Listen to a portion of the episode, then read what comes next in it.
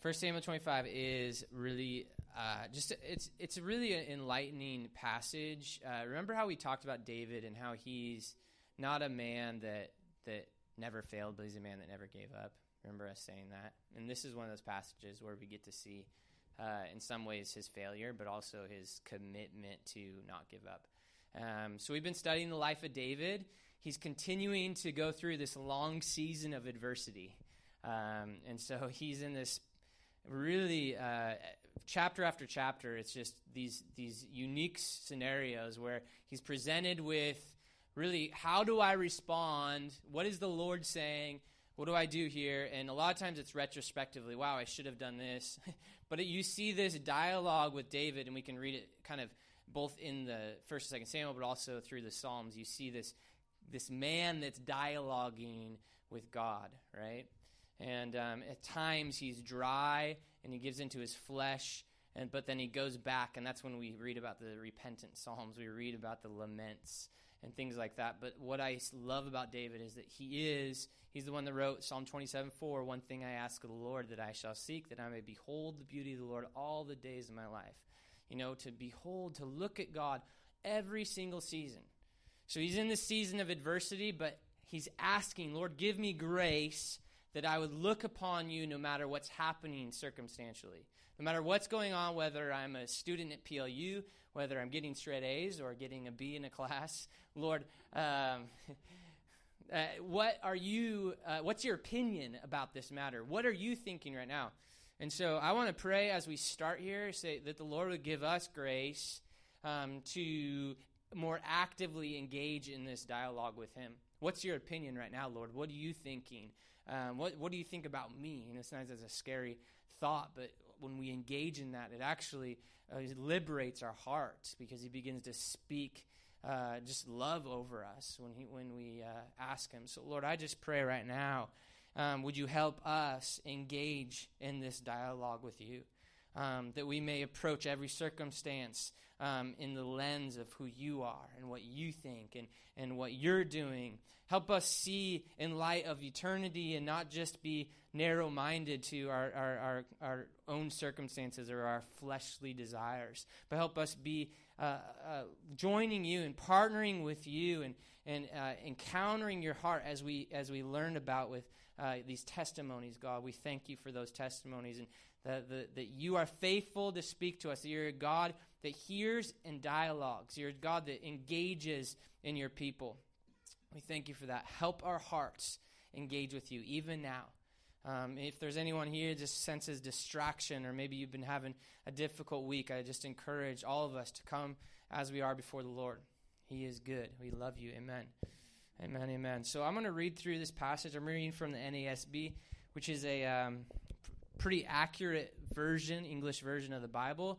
It's a little bit choppy uh, as you read it, but it's accurate. And so I wanted to read from this just because I think there's some wording that's important.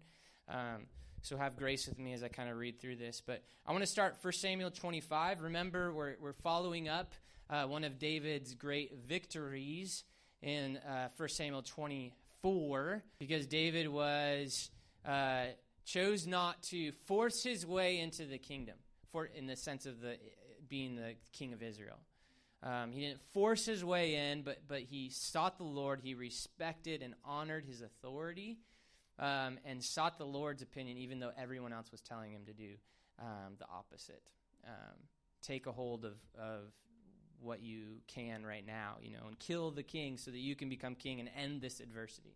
So we talked about that. I won't go over that again, but it's important to note David is actually approached with a similar circumstance uh, but responds differently here. And we'll go through why potentially he responded differently with a different heart. So let's go ahead and read it. So 1 Samuel 25. Then Samuel died, and all Israel gathered together and mourned for him and buried him at the house of Ramah.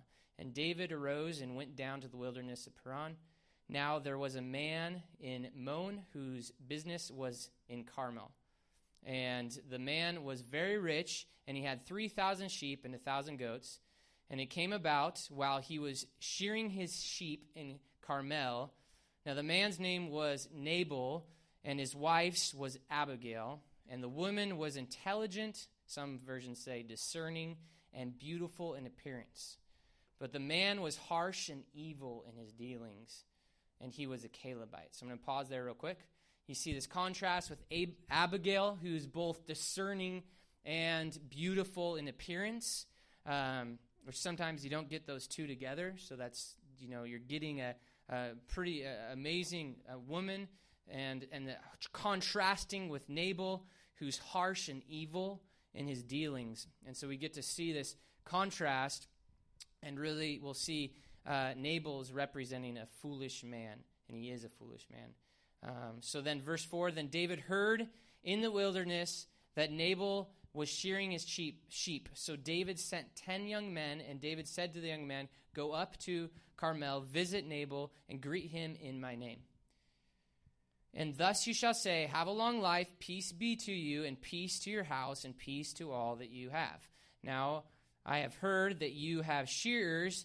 Now your shepherds have been with us, and we have not insulted them, nor have we missed anything all the days they were in Carmel. Ask your young men, and they will tell you. Therefore, let my young men eh, um, find favor in your eyes, for we have come on this festive or feast day because, uh, please give me uh, give whatever you find at hand to your servants and to your son David. So it wasn't uh, in this was culturally this wasn't absurd to to ask for um, for help for uh, provisions. It was uh, a time where there's extra help and there's a lot of feasts, and so this was a, a consider uh, a reasonable request of David.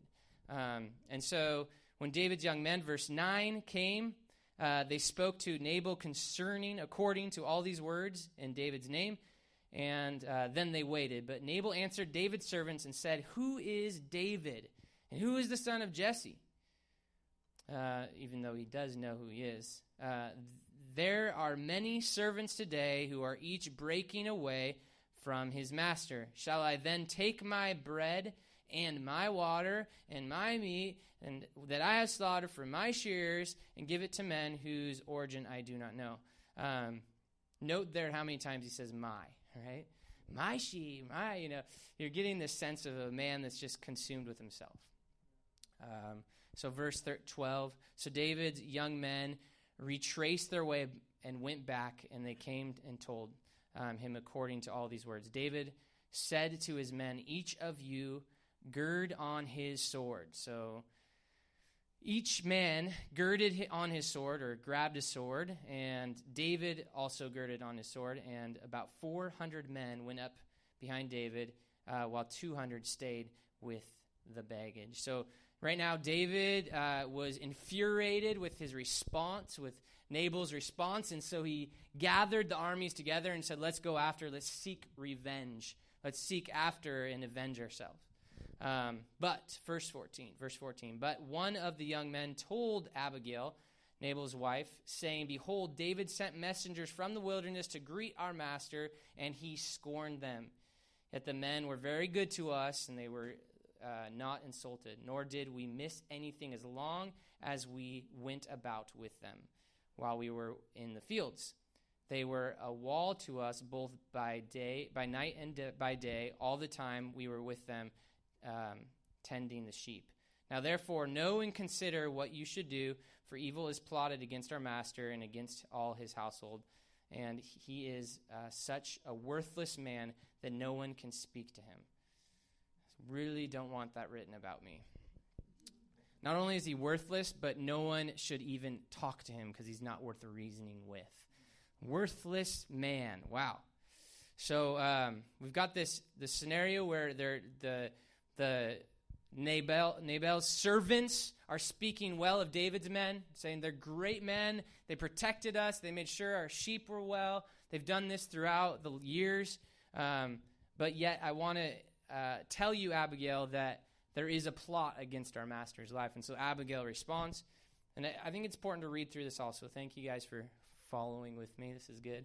Um, verse 18 Then Abigail hurried and took 200 loaves of bread and two jugs of wine and five sheep already prepared, and five measures of roasted grain and a 100 clusters of raisins and 200 cakes of figs, and loaded them on donkeys. She said to her young men, Go on before me. Behold, I am coming after you. But she did not tell her husband, Nabal. So this is pretty scandalous. You may not think it's much, but in that day, for uh, a, a, wife to go and do this was, was considered um, kind of scandalous. But she knew that she had to do this in order to save um, his life. And so she went out, didn't tell him, and brought the provisions to David's men. So, verse 20 it came about as she was riding on her donkey and coming down by the hidden part of the mountain that behold, David and his men were coming down toward her. So she met them. Now, David had said, this is a kind of again he's he's red hot he's angry and this is his his words that come out his venom that comes out surely in vain i have guarded all that this man has in the wilderness, so that nothing was missed of all that belonged to him, and he has returned me evil for good. May God do so to the enemies of David, and more so if by morning I have as much as one male of any who belong to him. So again, he's red hot, but uh, he's in this place where he's giving into his flesh, and he's it's it's uh, responding with anger and letting it have its full vent and saying, I need to, who is this man that he speaks to me like this? Um, I mean, how many of us can relate to times where we get angry and we look back and we're like, that was kind of ridiculous? Um, I do, right? Sometimes I get angry at my kids, and it's like you look back and you're like, you're three years old. Like, I mean, I, anger isn't isn't bad, but sometimes you let it have its full vent, and then you do things that you regret. In David's case, he's about to slaughter and murder these people. Um, so, verse 23, this is actually a really um, amazing example of how you approach someone that is going to do harm to you or how you respond to someone. Maybe it's a professor that has wrongly uh, graded you or done something like that, how do you approach those situations? Or maybe it's a boss or someone like that. So, this is, I think, Abigail's example is perhaps one of the best we have in uh, Scripture. When Abigail saw David, she hurried and dismounted from her donkey and fell on her face before David and bowed herself to the ground. So, she's showing him respect. Um, David at this point is still angry, right? He's still uh, desiring to kill all of these people. She fell at his feet and said, On me alone, my Lord, be the blame, and please let your maidservant speak to you. And listen to the words of your maidservant. So she's begging for a voice. Listen to me in this time. Please do not let my Lord pay attention to this worthless man, Nabal, her husband. Don't suggest you talk, speak of your husband in that manner, but um, he is a worthless man. But for as his name is, so is he. Nabal is his name, and folly is with him. So Nabal actually means folly. Um, so that's kind of too bad for him. But I, your maidservant, did not see the young men of my Lord whom you sent. Now, therefore, my Lord, as the Lord lives and as your soul lives, since the Lord has restrained you from shedding blood and from avenging yourself by your own hand, now then, let your enemies and those who seek evil against my Lord be as Nabal. Now let this gift which your maidservant has brought to my Lord be given to the young men who accompany my Lord. Please forgive the transgression of your maidservant, for the Lord, she's appealing before him. The Lord will certainly make for my Lord an enduring house, because my Lord is fighting the battles of the Lord. And evil will not be found in you all your days. Should anyone rise up and pursue you and seek your life, then the life of my Lord shall be bound in the bundle of the living with the Lord your God. But the lives of your enemies he will sling out from a hollow of sling. So a lot, a lot of verses here, but again, just continue to engage with this. And when the Lord does for my Lord according to all the good that he has spoken concerning you, and appoints you ruler over Israel, this will not cause grief or a troubled heart to my Lord, both by having shed blood without cause and by my Lord having avenged himself. When the Lord deals well with my Lord, then remember your maidservant. So again, I believe Abigail, ultimately empowered by the Holy Spirit, was able to turn David's heart around. Um, so I actually think there's times like these where we can speak up in defense, um, where the Lord can anoint. Again, this is this is part of uh, our desire to be in dialogue with the Lord. I don't think we need to defend ourselves over and over again, but here's a uh, situation where the Lord is using Abigail to turn David's heart around. Um, and I think it's it's pretty amazing. So then David said to Abigail, Blessed. So now we see a shift in his heart, which is so cool. Um, I long to be just transformed. I mean, it just shows that David's heart is soft um, in the sense that he's allowing conviction to take place. Then the Lord, uh, then David said to Abigail, Blessed be the Lord, God of Israel, who sent you this day to meet me. I mean, how many of us respond to people like that who are calling out our sin?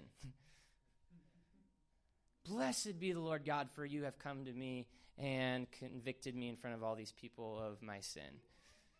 I mean, seriously, it's it's it's something I believe, and again, it, there's a whole lot more to learn about this, but should happen more in the church. I believe we are called as brothers, not only believe, the Bible says, as Christians, as brothers and sisters, we're called to help each other walk away from folly. Help each other get out of sin. And I've given permission to those that I trust to speak into my life and speak uh, where they see folly, speak truth into my life. And Abigail was that instrument that God had used to shift David's heart, which I think is so cool. So blessed be the Lord God Israel who sent you to me this day, and blessed be your discernment and blessed be you who have kept me this day from bloodshed and from avenging myself by my own hand. So again, he was about to avenge himself by his own hand against Nabal, who was a lesser of lesser importance than that of Saul, who was the king of Israel, but for whatever reason he was able to restrain himself, and I have some thoughts on that, restrain himself in avenging himself against Saul, but he got red hot when Nabal came against him. So, uh, verse 34 Nevertheless, as the Lord God of Israel li- lives, who has restrained me from harming you, unless you uh, had come quickly to meet me, surely there would have not been left um, to Nabal until the morning light as much as one male. So David received from her hand, and she had brought him and said to her, Go up to your house in peace. See, I have listened to you and granted your request. Okay, so I'm going to summarize the last portion, which is verse 36 on. Um, I think I'm just going to side note. I think it's important to read the scripture together. I like doing that. So um, at the end of this passage, there's a whole other uh, sermon on Nabal and the hardness of his heart. We're not going to go there, but essentially, Abigail came to him. He was feasting, he was drunk, and she said, Okay, I'm going to wait until he's not drunk so I can actually talk to him. And it says, when the wine had gone out of him, she tried to reason with him, and he ultimately says his heart became as stone. And he just got hard hearted. You know, unfortunately, sometimes I see um, people that have lived a long life be, and, and chosen bitterness over and over and over again, and the hardness that is caused in their heart makes me sad. Um, and this was an example of that. And so, 10 days, he was ultimately just sitting there. I just picture him just hard hearted, just, why, why, have you done this to me? And the Lord ultimately took his life, which is another.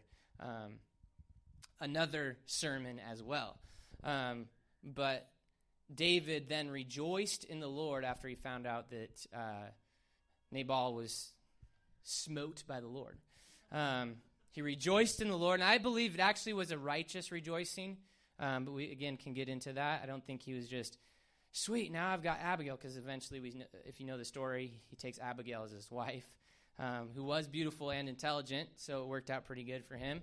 Um, but regardless, he took her as his wife, um, and I'll, I'll pause there. Um, but there's kind of a cool ending to that where she rides on in her donkey with five of her um, maidens and kind of rides in, and it's like a love story, right? So, um, But the, the point of this passage I really want to hone into, and uh, we only have five minutes to hit there, which is fantastic. Um, the point I really want to hit uh, is why did David respond differently to Nabal than he did to Saul? What was the difference? And, and here's what I think is happening. I think this is a crucial uh, uh, point for us all to heed to. I mean, all of us would be frustrated. David, you're on a roll. You're doing great. Why did you all of a sudden turn on this one man who just was rude to you? Oh, yeah, he was an evil man and he's rude. And you can get food other other ways. You know that God provides. He's show. You can see like probably other mighty men or other men with him are probably frustrated. Um, but he's on a roll and he's doing great, and it's just so frustrating. But here's here's I think what the principle is, and this is what stands out to me that I think we all need to heed to is there's no such thing as a super Christian. Do you know what I mean by that? That you never arrive to a point where temptation is beyond you, where you're above temptation. You never get to enough victories where you can stack up and say, Awesome, now I'm on the mountain, uh, the zenith, where I no longer am subdued to temptation. It does not happen and we always, and here, here's I think the warning is let's always guard our hearts, no matter who we are. Guard our hearts. What does it say in the Bible? For from it, what flows the wellspring of life. And I think that's where David went wrong here, is he stopped guarding his heart. And I think he got cocky. I think I think he's like, sweet, yes, I did the right thing. That's way to go, David. You know, patting himself on the back. And I think he got cocky, and I think we've been there, where we've done something great in the Lord, but ultimately, who should we be rejoicing in? The Lord Himself, who allowed us to have victory. And we, re- we don't realize in our cockiness, we're now sacrificing the very reason we were victorious in the first place, which is our dependence on God. We start to get cocky, we start to get arrogant in our victories. I mean, so, some of you have been walking with Jesus for quite a while. Have you seen that in the church. Seen people, God's used great ways and great people, but something happens where they just go completely opposite direction. We've seen that, and I just, it mourns my heart. Like, I, I grieve over that. And so I just want to say to myself, when I look at that, oh, he's different. That is not what I want to say. I want to say, Lord, I can do the same thing if, if, if I didn't have your spirit, if I didn't depend on your spirit every day. I think that's the piece that I want to. So I want to encourage us with this one point that if I were able to sit down with David, which would be ultimately I just want to listen to him if I did, but if I was able to speak something right before this moment, I'd say, guard your heart. guard your heart, David. The Bible repeats this over and over again, the same principle. Um, Jeremiah 17 9 says, The heart is more deceitful than anything than all else and is des- desperately sick. Who can understand it? Um, Proverbs 28 26. He who trusts in his own heart is a fool, but he who walks wisely will be delivered. Psalm 139 23. Connor did a devotion on Psalm 139, didn't you? You didn't. Just joking. Joke. Um, all right, fair. Um, Search me, O God, and know my heart. Try me and know my anxious thoughts. So I think that's a powerful prayer for us all to search me, God. I want to be open to you. Search my heart. See if there's any wicked way in me. Lead me in the way of understanding. So the first thing I'd want to say to David is guard your heart. Second thing I'd want to say to him is a small temptation, just this kind of a mouthful, but I couldn't shorten it. A small temptation is likely to prevail after a greater has been resisted. You see what I'm saying? A small temptation is likely to prevail after a greater has been resisted. Why, why would that be? And I already explained that. After we have this great victory, we let our guard down, which is kind of the fir- first two points are related. We let our guard down, and then those things come in, and we start to give in to other temptations. So I just would say to David, like, David, yes, praise God, but remember why you had that strength in the first place. But ultimately, in those times when we have these great victories, we become less conscious of our need of God's grace in our life. Often. That's why, again, my exhortation to us is let's stay in this dialogue. Stay in this dialogue. I didn't mean to say that in like a stay in this dialogue, like I'm mad, but I'm just saying like that's that's my heart. Like Lord, help me continue to engage with you in every season. Um, you know, a common kind of uh, thing people talk about is a camp high, and then you come down from that. Um, I don't like that term. I think it's dumb, but um, the principle is you've seen God move in mighty ways, and then He's moved in great ways, and then you start to get really excited about how He's moving, and then you get back to real life, and you stop allowing God to move in the context of the, a new circumstance. And it's hard to reconcile. God moved then. Why is He not moving now? He is still moving. So, the third thing I'd say um,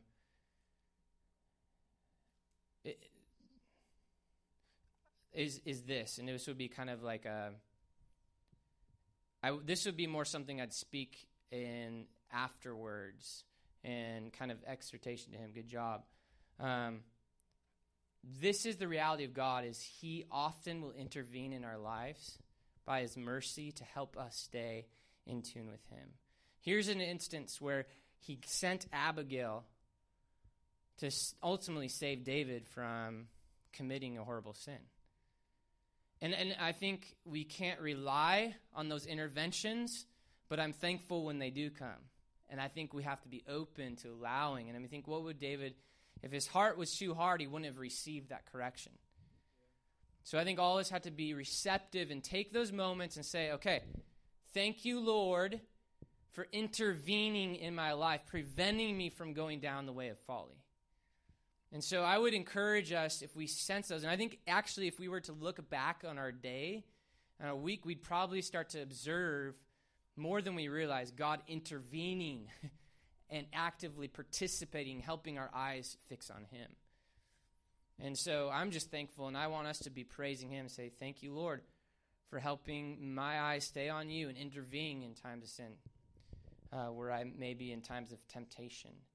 Um, I've heard testimonies of, of guys that I've met with, and um, you know, pornography is, is rampant in our age, and something that I'm constantly talking to people about.